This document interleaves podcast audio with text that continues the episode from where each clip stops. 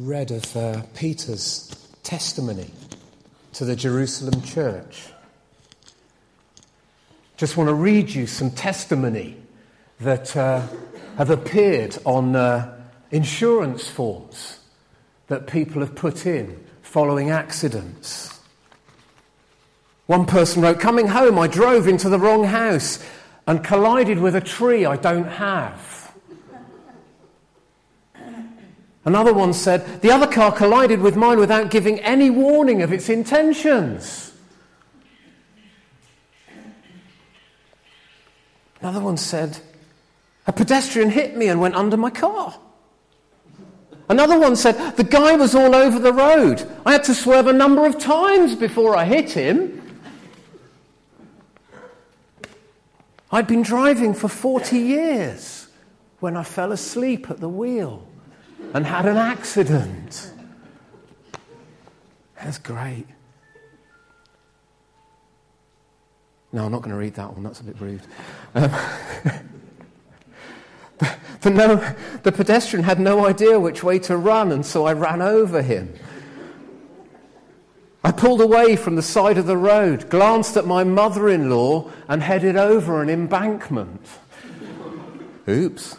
The telephone pole was approaching. I was attempting to swerve out of its way when it struck the front of my car.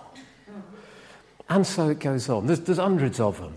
Testimonies from people who, um, yeah, kind of make themselves sound a bit daft. Don't know whether they're serious or whether they just didn't realize what they were saying. What's our testimony? What's our testimony? Not just this morning, but day by day, our words. Is our testimony kind of hard to take seriously, like, like those ones? Does our testimony match up to who we are day by day? Does our testimony point to the incredible grace of God at work in our lives? Or do our lives not quite add up? Do our lives point towards a, a God who is generous, who is awesome, who is above all? Or do our lives kind of point to God being an incidental on the side?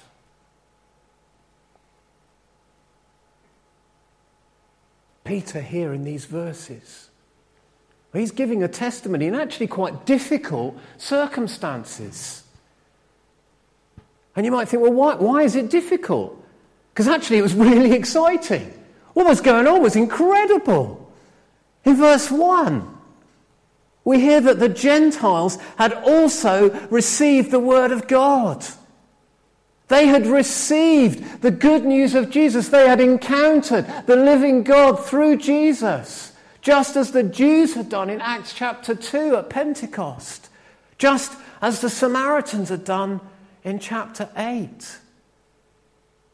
Jesus' words that we read of in, in Acts chapter 1 were bit by bit being fulfilled, being accomplished.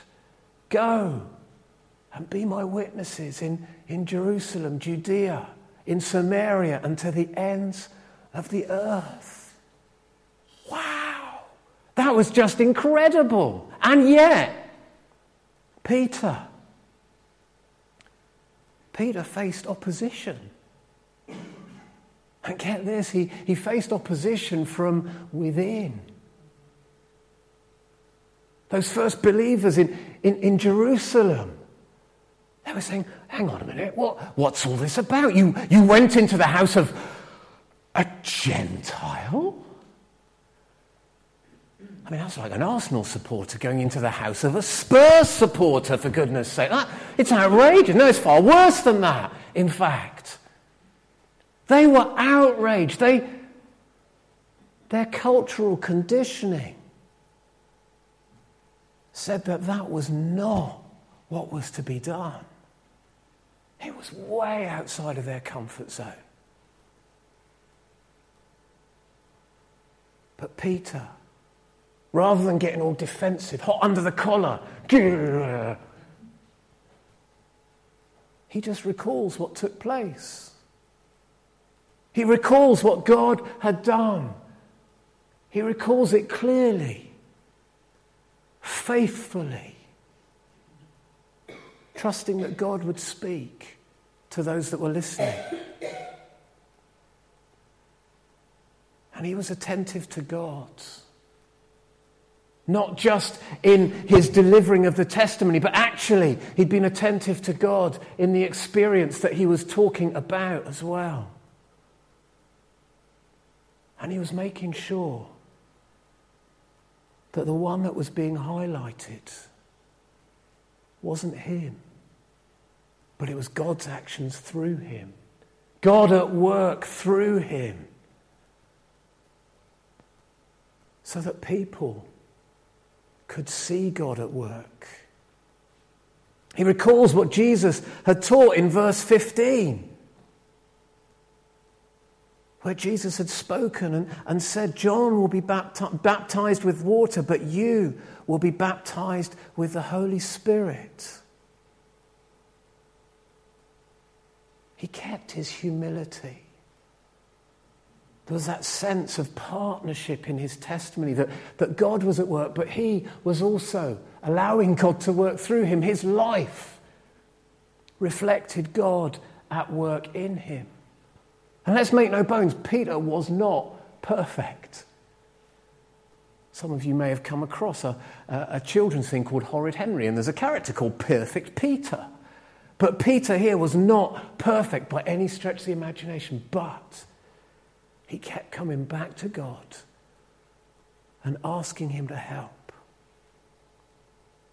I want us to look for just a couple of minutes at his testimony, because actually it's a really powerful testimony. There, there are kind of four slugs at, at God's compelling action in this story. Four times seems that, that he noticed how God was at work in this situation. So let's just have a, a very quick look at those before we then say, well, how does that touch us today? Because that's what we need to see too. But let's look first at the divine vision, God's given vision that Peter recounts. Of course, he's, he's telling it from his perspective.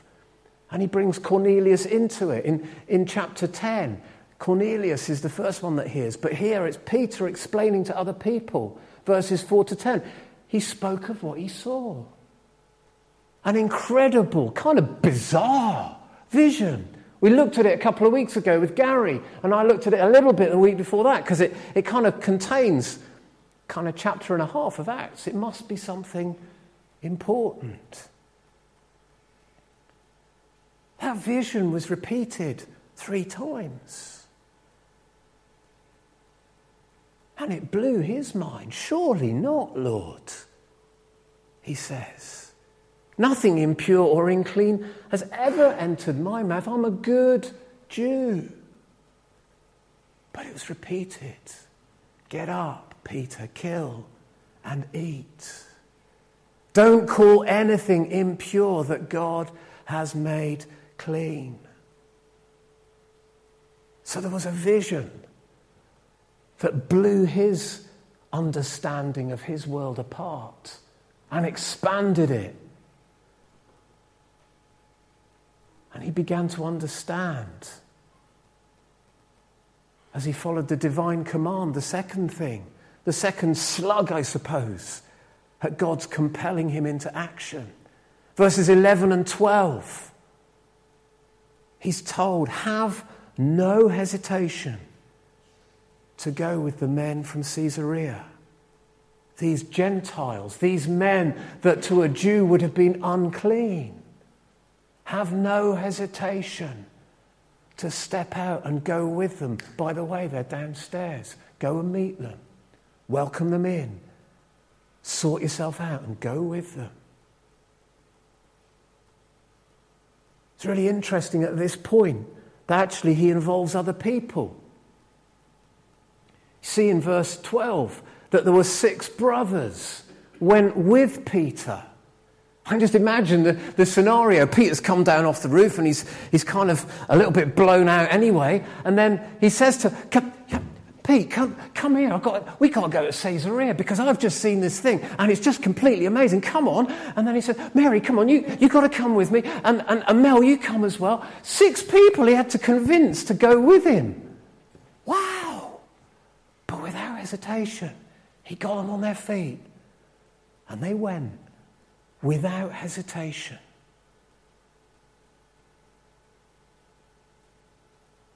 All the while, the third thing was going on divine preparation. God gave a vision, God gave a command, but He was also preparing the way. Verses 13 and 14, He speaks about how already Cornelius had met with a vision from God too. And he reflects this to the people that were criticizing him, who were saying, You must be out of your mind. What's this all about? He says, No. God's stamp was on this.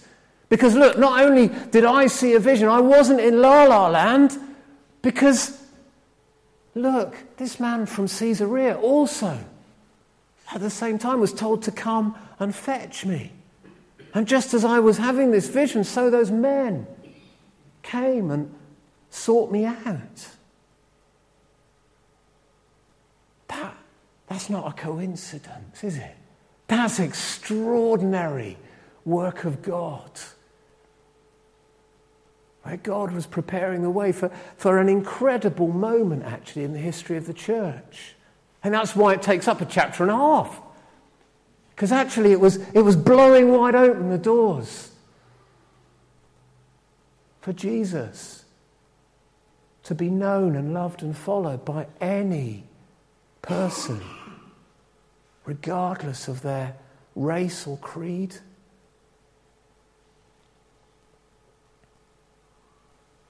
And then, fourthly, there was divine action, verses 15 to 17. You see how God was at work as he recounts all that had happened clearly, faithfully in Cornelius' household. He also recounts how, as he spoke the gospel of Jesus, they are moved to repentance. They are able to be saved. They are able to be baptized in the Holy Spirit, just as had happened to the first group in Jerusalem. So, as Peter explains all this faithfully, talks about each of those divine kind of slugs of a baseball bat, if you like, they're really incredible pieces of God's action his vision, his command, his preparation, and his action in that situation. So those people laid down their objections. Verse 18 when they heard Peter's testimony, they had no further objections. It's kind of almost a courtroom phrase, isn't it? No further objections, Your Honour. Because his evidence, his testimony, was compelling. It was incredible. Can you imagine the, the relief all round? Just imagine for a moment that, that you guys were all sitting there, the, the, the, believers in Jerusalem, and, and I was Peter, and I was, I was trying to explain what was going on. You imagine the tension in the room as I was trying to explain look, it's all right. Please, listen to me. It's all right. I know I went into the house of a Gentile, but it's all right because you see, God did this and this and this and this. And all of a sudden, ah, no further objections. But not only that, it wasn't just, well, all right then. It was, thank God. Wow! They worshipped God because they realized God was at work in this. This wasn't some batty fisherman who had kind of lost the plot, but God was at work in this. I just, I, just picturing that moment. Phew. If you were Peter, you'd be like, whoa, I'm glad that's done. Thank you, Lord. As everybody else joined in praising God, as it says. There in verse 18. No further objections, and they praised God.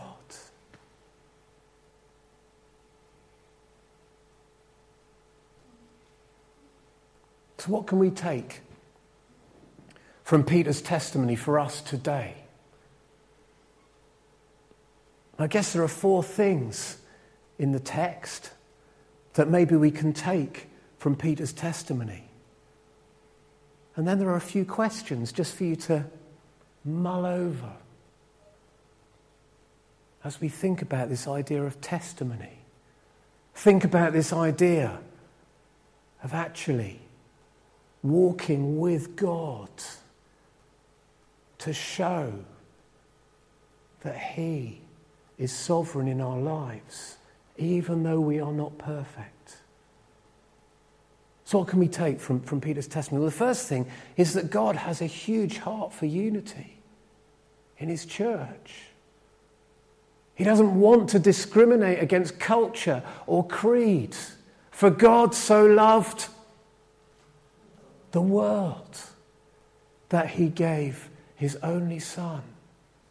As each of us and our families and our neighbours and our colleagues. God so loved the world that he gave his only son. But we're not monochrome. We're not all the same. But God wants us to unite under him. I often get quite excited on a Sunday morning. I think even in my one of the prayers that I, I, I led us in this morning, just imagining around the world this day, believers gathered in different places in New Zealand, in Papua New Guinea, in China, in France, in Belgium, in Romania, around the room, United States, where else? In Australia. Where else have we got represented in the room? In India, Austria, all around the world. United by Jesus. And of course, because we're not monochrome, we need patience, don't we? We need grace. We need discernment. The church's history is littered with instances of human beings kind of rubbing up the wrong way and going off down here and going off down there and kind of just getting sidetracked. Please, God, that we would have patience and grace and love, that we would look to one another and our differences and, and work with those so that we can grow. But we can only do that with God's help. So there's the first thing God has a heart for unity and calls us to work for that. The second thing as well, though. God gave his Holy Spirit not just to the Jews in Jerusalem, but he gave his Holy Spirit to all who would believe in him. And we will sense his working in different ways. But he is at work saving people to him by the work of his Holy Spirit. It wasn't just for the Jews, it wasn't just for that first century, but it was for us. Jesus promised another comforter, that he would walk with us. Sometimes his work is very visible and obvious, sometimes it is very quiet, almost imperceptible. But I wonder are we alive to his Holy Spirit? Are we alive to Him at work in us? Working not for our glory, not to make us look good. Paul got so sick, I suppose, so, so frustrated with the Corinthian church that, that kind of showed off and kind of shouted out about some of the gifts of the Spirit and squashed other people and excluded other people, and it became about them instead of about God. Let's make sure that as we're attentive to the Holy Spirit, it's about Him, not about ourselves. The third thing that comes out of this testimony, and I guess it's about Cornelius. You see, Cornelius was a, he was a good bloke.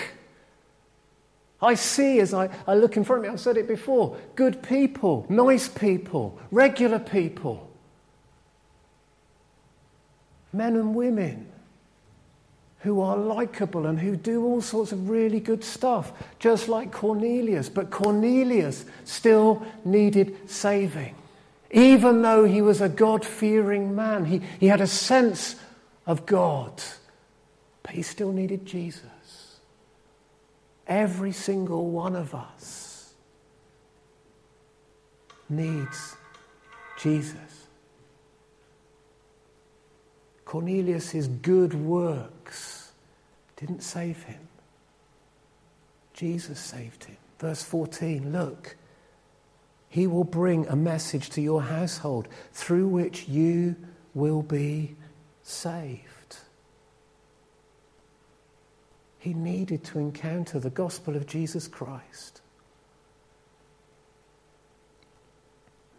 And I guess related to that, the fourth thing we can take from this testimony is that the gospel is incredibly powerful because it transcended cultural boundaries. We read in chapter 9 of Saul, a good, devout Jew. To be fair, he was almost a bigot and a bully. He wasn't actually a very nice piece of work, Saul. But Jesus came to him and saved him. Cornelius, in many senses, was a far more deserving person. But Jesus saved him too. The power of the gospel was incredible. Jew or Gentile, zealot or seeker, the gospel touches in a powerful, powerful way.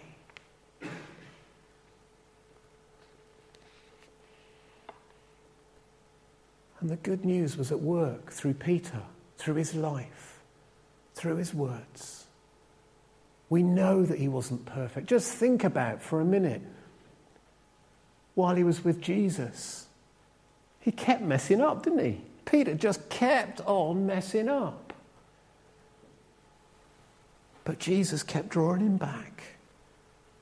And actually, bit by bit, Peter grew and learnt and learnt and grew and messed up and learnt and grew and messed up and learnt and grew. Peter's life was an incredible witness to the gospel. And it was beautifully com- communicated to Cornelius.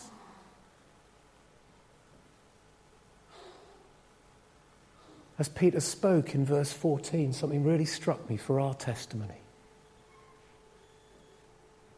You might recall the words of Jesus in Luke chapter 21, where he tries to give assurance that he says, I will give you the words. When you are being questioned and pushed and persecuted, I will give you the words. I will give you the wisdom that none of your adversaries will be able to contradict. That's borne out in what happened with Peter as he was given a message for these Gentiles in Caesarea. And as he was able to give his testimony to his fellow Jews in Jerusalem. Jesus' opponents might well have thought that they'd beaten him by crucifying him. But the cross and the grave could not hold Jesus. Jesus' words in Luke 21 were borne out. And then Peter, writing later to the churches, in his first letter to the churches across Asia. Let me just read it to you. He kind of carries that advice through. He says in 1 Peter 3 15, But in your hearts, set apart Christ as Lord. Always be prepared to give an answer to everyone who asks you, to give the reason for the hope that you have. But do this with gentleness and respect. Exactly what Peter did to his fellow Jews in Jerusalem. He gave an account. He was ready. He relied on God and, and remembered what Jesus had said to him. We need to have his word kind of pulsing around our, our, our being. Doesn't mean to say that you've got to be a PhD in theology. It just means that you faithfully need to pick up your Bible and ask God to speak to you day by day. So that as you go into situations, God's story is a part of you so that you are prepared to be able to share. And I reckon most of us, be honest, whenever we talk about Jesus, we come away thinking, oh, didn't do that very well. Because it's precious to us. And we want to share it well. But we, we need to trust that if we've been faithful, that God will be faithful too. And actually, He will work. So don't beat yourselves up. Just be yourself and be prepared to give an answer and an account as to why you have hope. So here's the questions. Just thinking about 1 Peter 3:15, is Jesus Lord in my heart?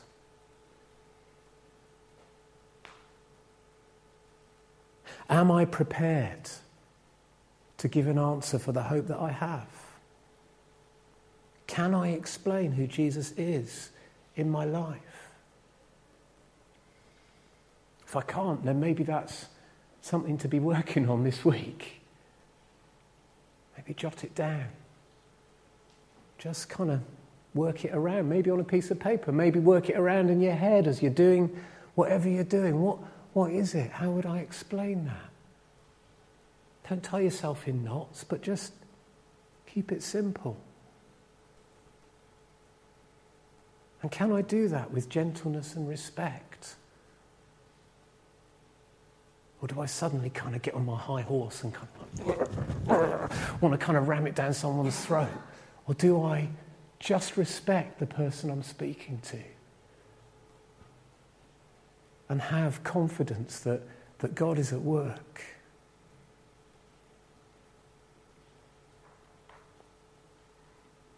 I wonder who needs to hear a testimony of who Jesus is this week from your life or your words.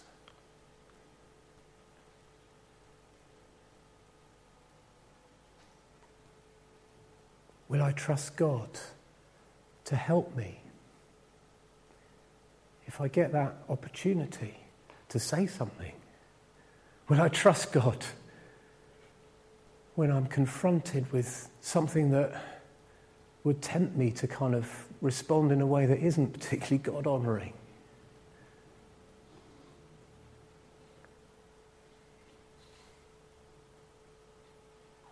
Let's be encouraged today by Peter's testimony. Let's be encouraged today by God's incredible action in history and God's incredible grace that is available, his sheer undeserved generosity towards us.